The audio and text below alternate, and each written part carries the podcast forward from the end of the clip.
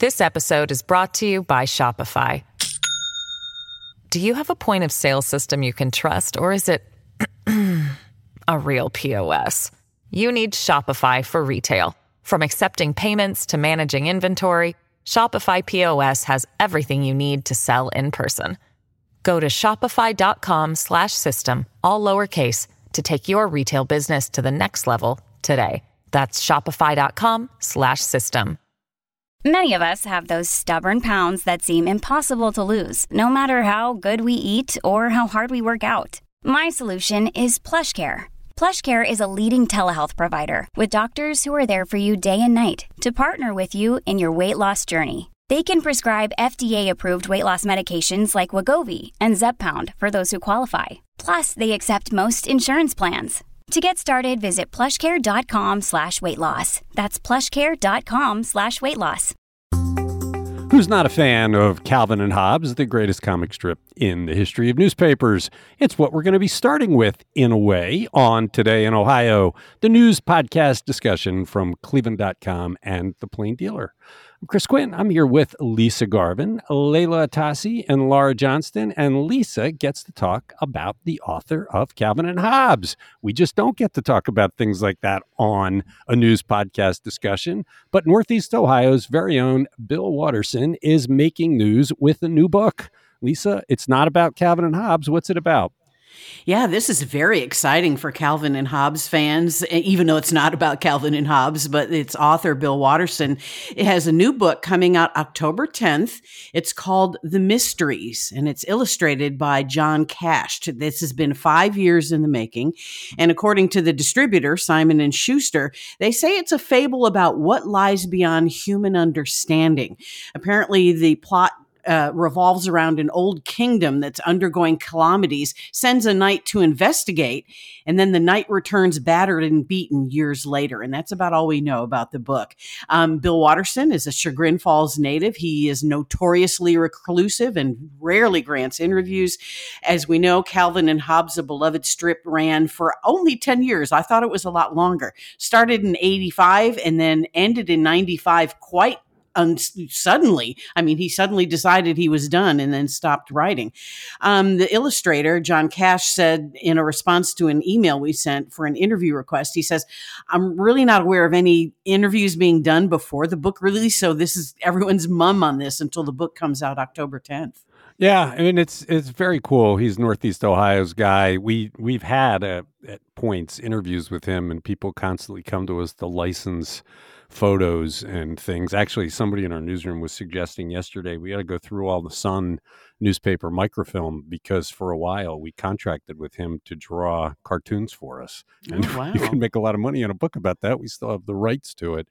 Uh, but it's it's very very exciting that he's doing it. He is, I think, many people regard Calvin and Hobbes as the greatest comic ever. When we had the Dilbert issue earlier this year and replaced it with Crabgrass, I compared Crabgrass a bit to Calvin and Hobbes. It has mm. some of the same spirit, and people came out of the woodwork to tell me how much they adored uh, Calvin and Hobbes. So.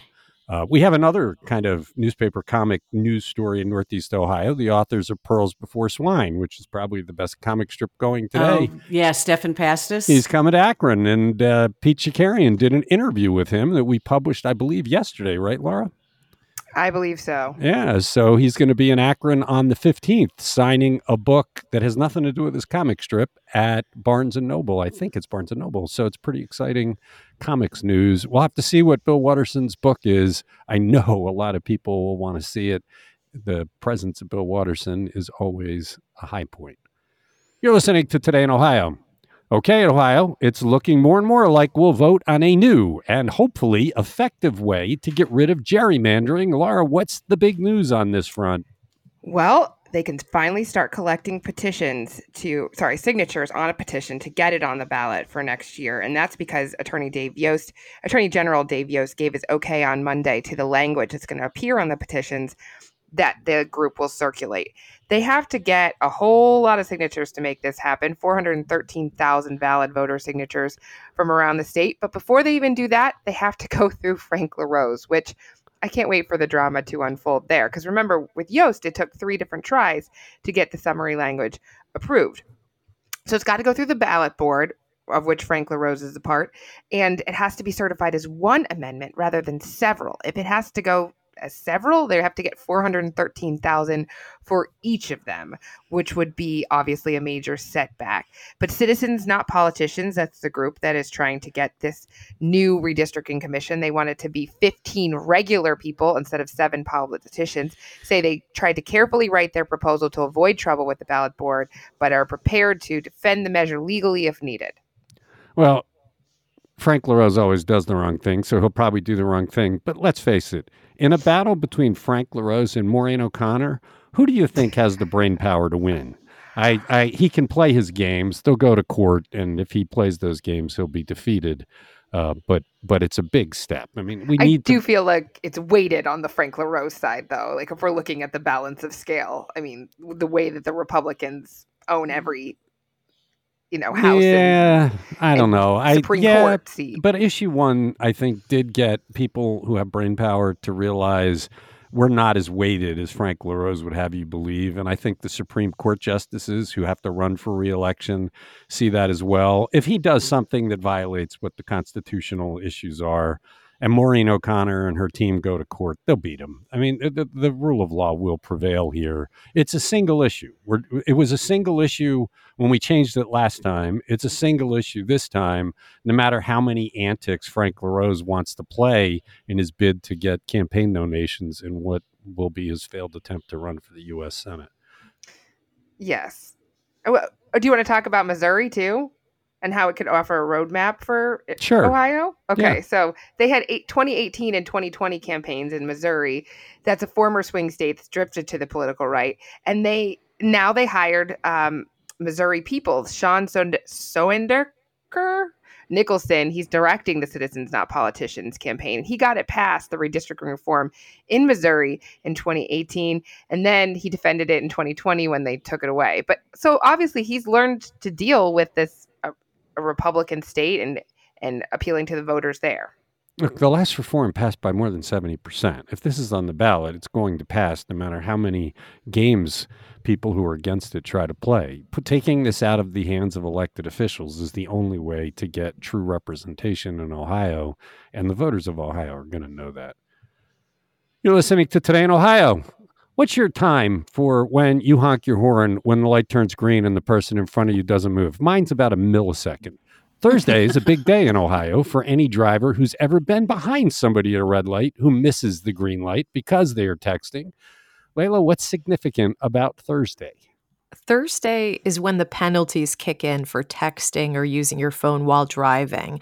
In April of this year, the, the new state law took effect that gave law enforcement officers authority to initiate traffic stops if they see drivers using their phone handheld. Previously, they couldn't pull a driver over just because they were they were committing some phone related offense. About 1,300 Ohio drivers received warnings rather than fines during the grace period that ends on Thursday. After that, offenders are going to face up to a $150 fine for the first violation, 250 for the second, and $500 plus possible license suspension for the third offense. And and it's about time, I think. Apparently, nine people a day die on account of drivers who are distracted by their their phones. So uh, this this was a long time in the making. There's nothing more maddening. I wish there was a traffic camera at every intersection that took pictures of people who were first in line, and if they have their phone in their hand, they get a thousand dollar ticket. It's the most. Well, but well, if know- you're stopped, you can use Yeah. your phone under this I'm law. sorry to say, yeah, I think Chris, I think that example is an exemption because the if- law.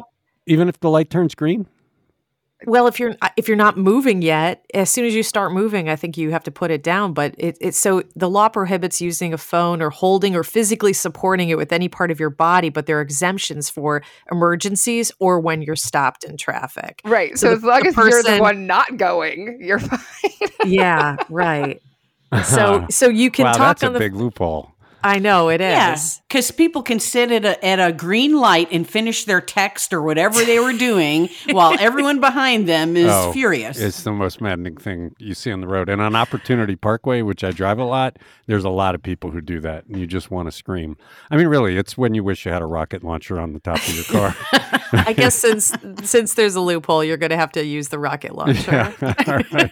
He's get like a bullhorn from his car that'll be like, "Put down your phone." Yeah. I, w- I wonder how many people get tickets for this. The worry that people have about this, of course, is it'll be used to target non white people who are driving because that's traditionally what police have done. Well, Hopefully- and law enforcement, as part of this this law, will have to submit annual data to to lawmakers um, on the the violations that they're the tickets that they're writing, it, which will include the offender's race to make sure that cops don't abuse this as an excuse for racial profiling. Hopefully, that will be deterrent enough from abuse uh, among law enforcement. I hope there's something in there though that penalizes police if they don't record it because that's the easiest way to get around that is just to leave That's it true. off. hmm Okay, you're listening to Today in Ohio. I wish we could have an honest debate about legalized marijuana in Ohio. What it feels like right now is the people who are against legalizing it are pulling all their arguments right out of reefer madness. And the number of organizations that have lined up against it is daunting. Are all these people just out of touch with the wishes of Ohioans who live here? Lisa, who's the latest to jump on this anti bandwagon? Three of Ohio's largest business groups are now on record as opposing Issue 2. They are the Ohio Chamber of Commerce, the Ohio Business Roundtable, and the Ohio Manufacturers Association. Collectively, their concerns about Issue 2 are about workplace safety, increased absenteeism by workers who use marijuana, and the difficulty in finding employees who can pass a pre employment drug test. So, Tom Haren, uh, who's the attorney for this uh, referendum, says this is just reefer madness scare tactics. He says it's not the reality in states that have legalized marijuana. He says, yes, somebody high on pot is impaired, but so is somebody drinking a beer. And you can't be drunk at work either. So available studies are inconclusive, sometimes conflicting, and they're a little bit messy. And that's part of why, you know, you know, federal, there's not a lot of federal dollars going to research right now because it's a controlled substance.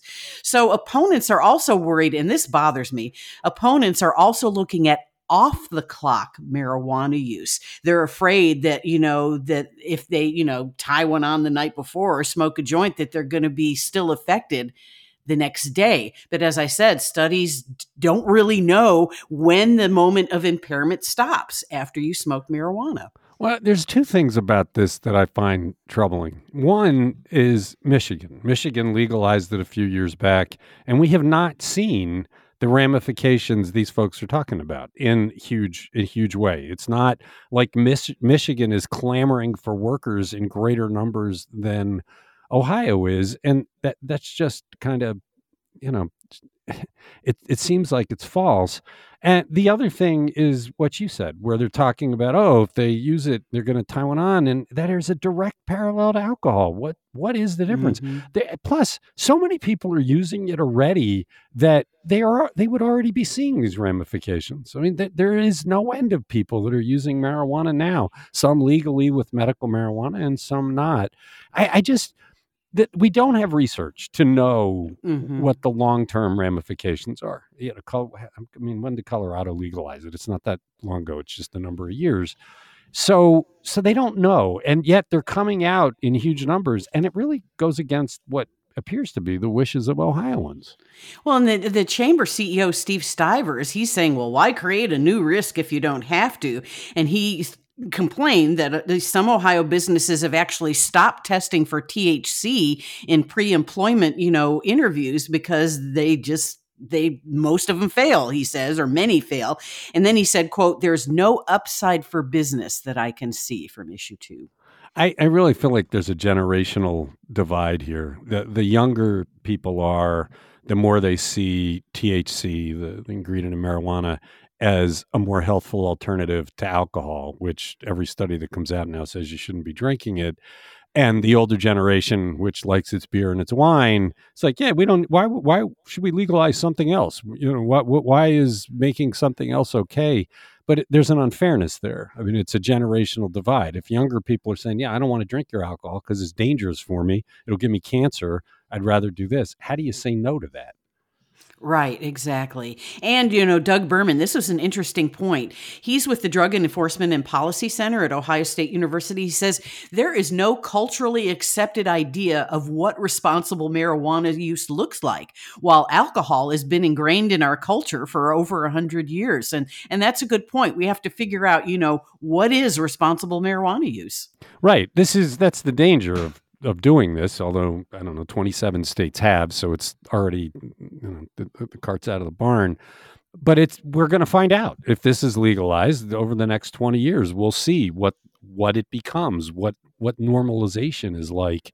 But I just I, it it's one of those where the groups coming out are really painting a dire, dire future and anybody looks at states that have legalized it aren't hmm. seeing that. So why not be more moderate? You, if you want to oppose it, talk about it in more moderate terms instead of trying to scare the hell out of people. You're listening to Today in Ohio. This episode is brought to you by Shopify. Do you have a point of sale system you can trust, or is it a real POS? You need Shopify for retail. From accepting payments to managing inventory, Shopify POS has everything you need to sell in person. Go to shopify.com/system all lowercase to take your retail business to the next level today. That's shopify.com/system. Recognizing abortion as a right is on the November ballot in Ohio to counter the legislature's draconian 6-week ban. Laura, what are the latest numbers for abortions in Ohio? They just keep dropping another 15% in the last year. Obviously, there's a whole lot of questions about what was legal in that year, and courts were making decision. But this is a downward slide that began in the year 2000, and then we really kind of fell off the cliff in 2022. Obviously, this comes as we prepare to vote on issue one on abortion rights, but about 18,500 um, abortions were reported in Ohio for 2022. That includes by 17,200 by women who lived in Ohio at the time. So that's 93%. The rate was 7.8 per 1,000 resident women ages 15 to 44 years old, and that's a decline from 2021. Uh, but two thirds of these abor- abortions involved pregnancies of less than nine weeks. They didn't have any breakdown for the less than six weeks, which is where the heartbeat ban would kick in. Okay. You're listening to Today in Ohio. One of the bigger names in Northeast Ohio education has taken a big fall from grace. Leila, who is it and what happened? And I should note that our original story had his affiliation wrong. He's with the foundation and not the school.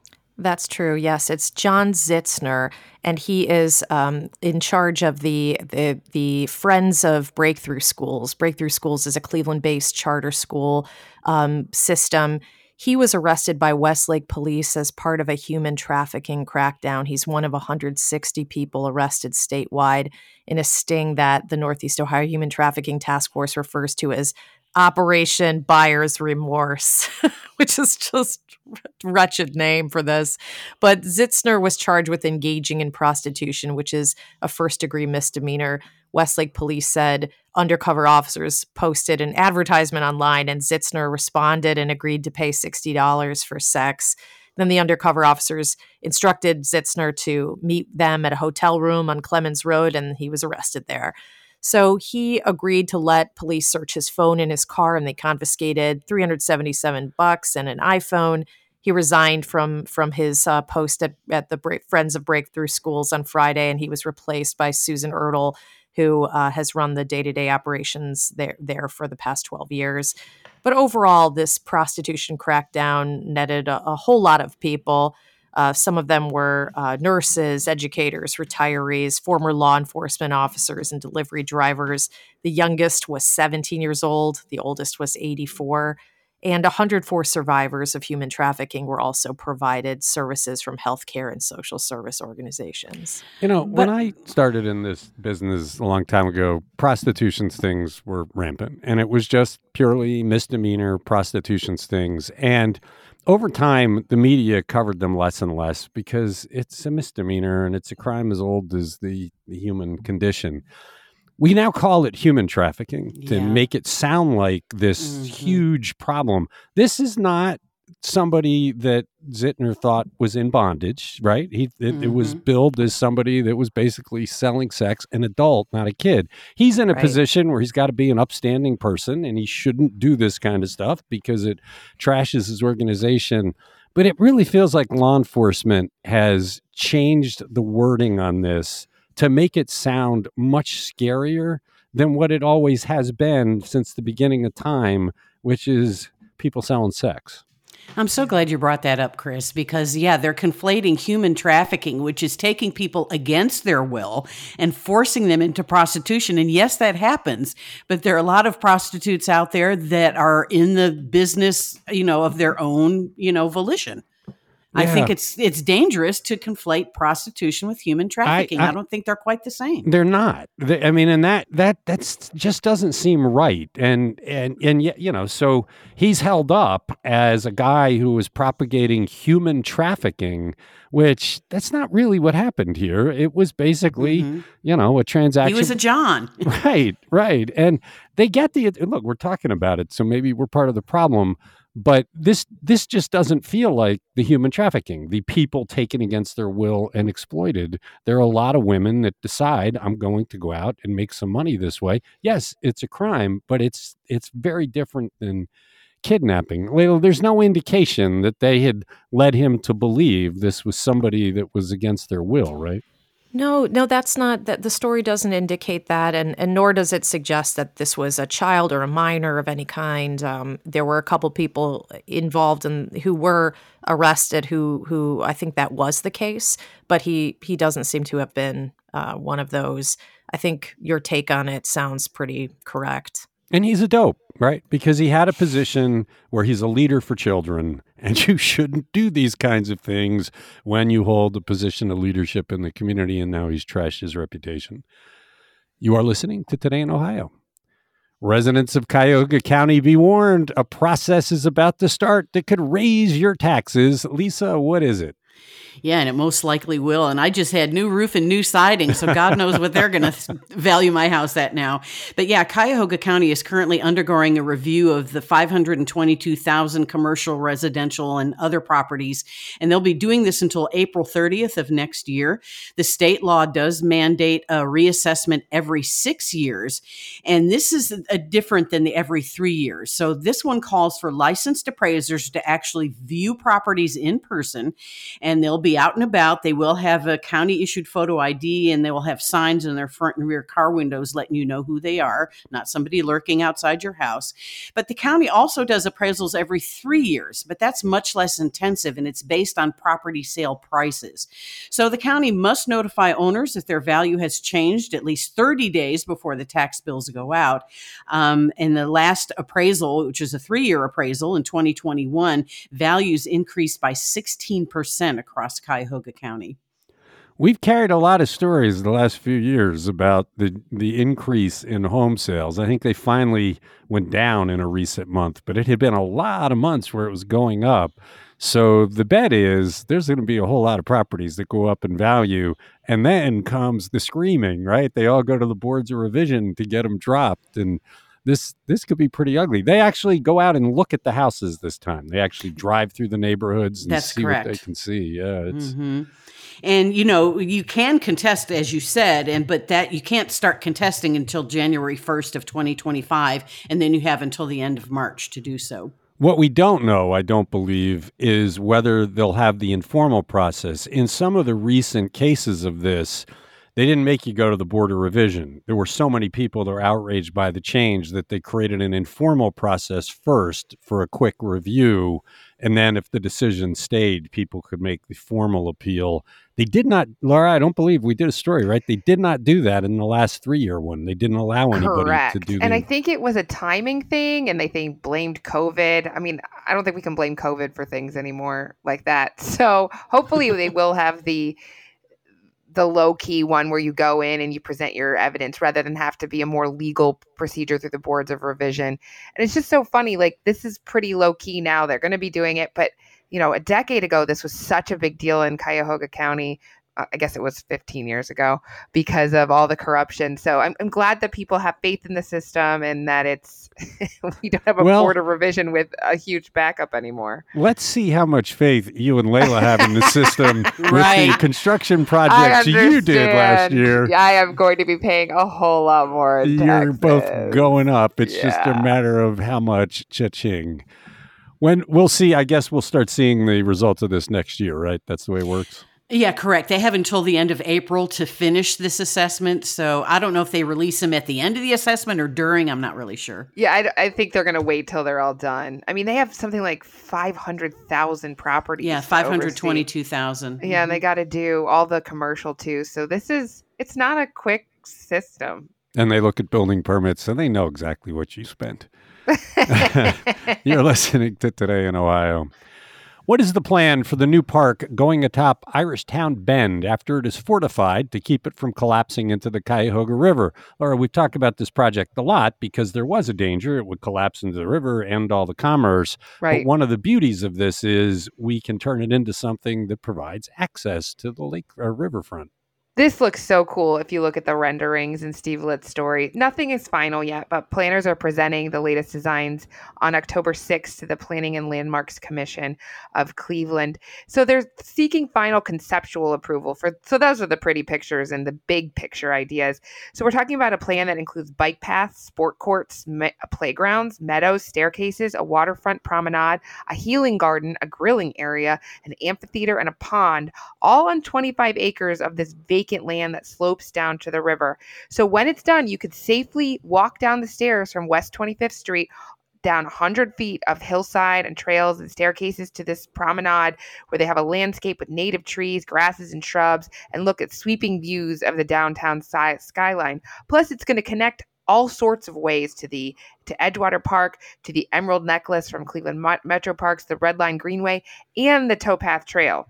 And they might have a cafe. So it sounds really cool. Yeah, it's going to provide greater access. I mean, the, we're getting more and more access to our natural assets. It's a great thing. And when you think about even all the improvements they've made with the paths and, you know, with the flats, there's no playgrounds for kids. Like it's just, you know, look at the vistas and walk through and I'm glad for all the connections, but this is like a place with things to do at it. I think that's going to be really nice. I'm not sure why you'd want to put a pond next to a river, but It might be it kinda might have to happen because of they might need it for retention and- drainage Oh, to yeah, keep that yeah. from getting waterlogged. because that's a pretty soggy. steep slope. I mean, I, I s- I- that's one of my favorite places to walk is that part of the trail right there at the Columbus Street lift bridge, and you know it'll be interesting to see how they smooth out that slope.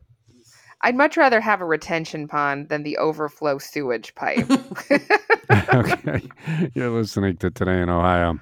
Leila, you get the fun one. The city of Parma, which used to be the butt of jokes because of the pink flamingo figures people put on their lawns, appears ready to embrace them. What's the new proposal? Uh, Well, this is a classic case of uh, if you can't beat them, join them, and and I am here for it. I love this. I love this idea. State Representative Sean Brennan, who's a former Parma City Council president, is raising money to erect a seven foot tall, 150 pound pink flamingo next to the script Parma sign in Anthony Zelinsky Park on Day Drive. He wants to raise the $2,000 for the project by Thanksgiving, so it'll be done by spring.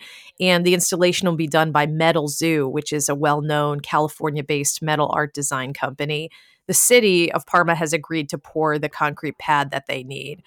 But I mean, now, first of all, it's hilarious to me that they have a script Parma sign. I, lo- I love that they just appropriated that idea from Cleveland and they're, you know, attempting to make it just as cool. But I, I also love this flamingo idea. I mean, Brennan says that they're leaning into the stereotype of Parmesians as lovers of campy yard art. It's certainly not the worst thing to be associated with, right? Are they And going in fact, to put it in says- white socks?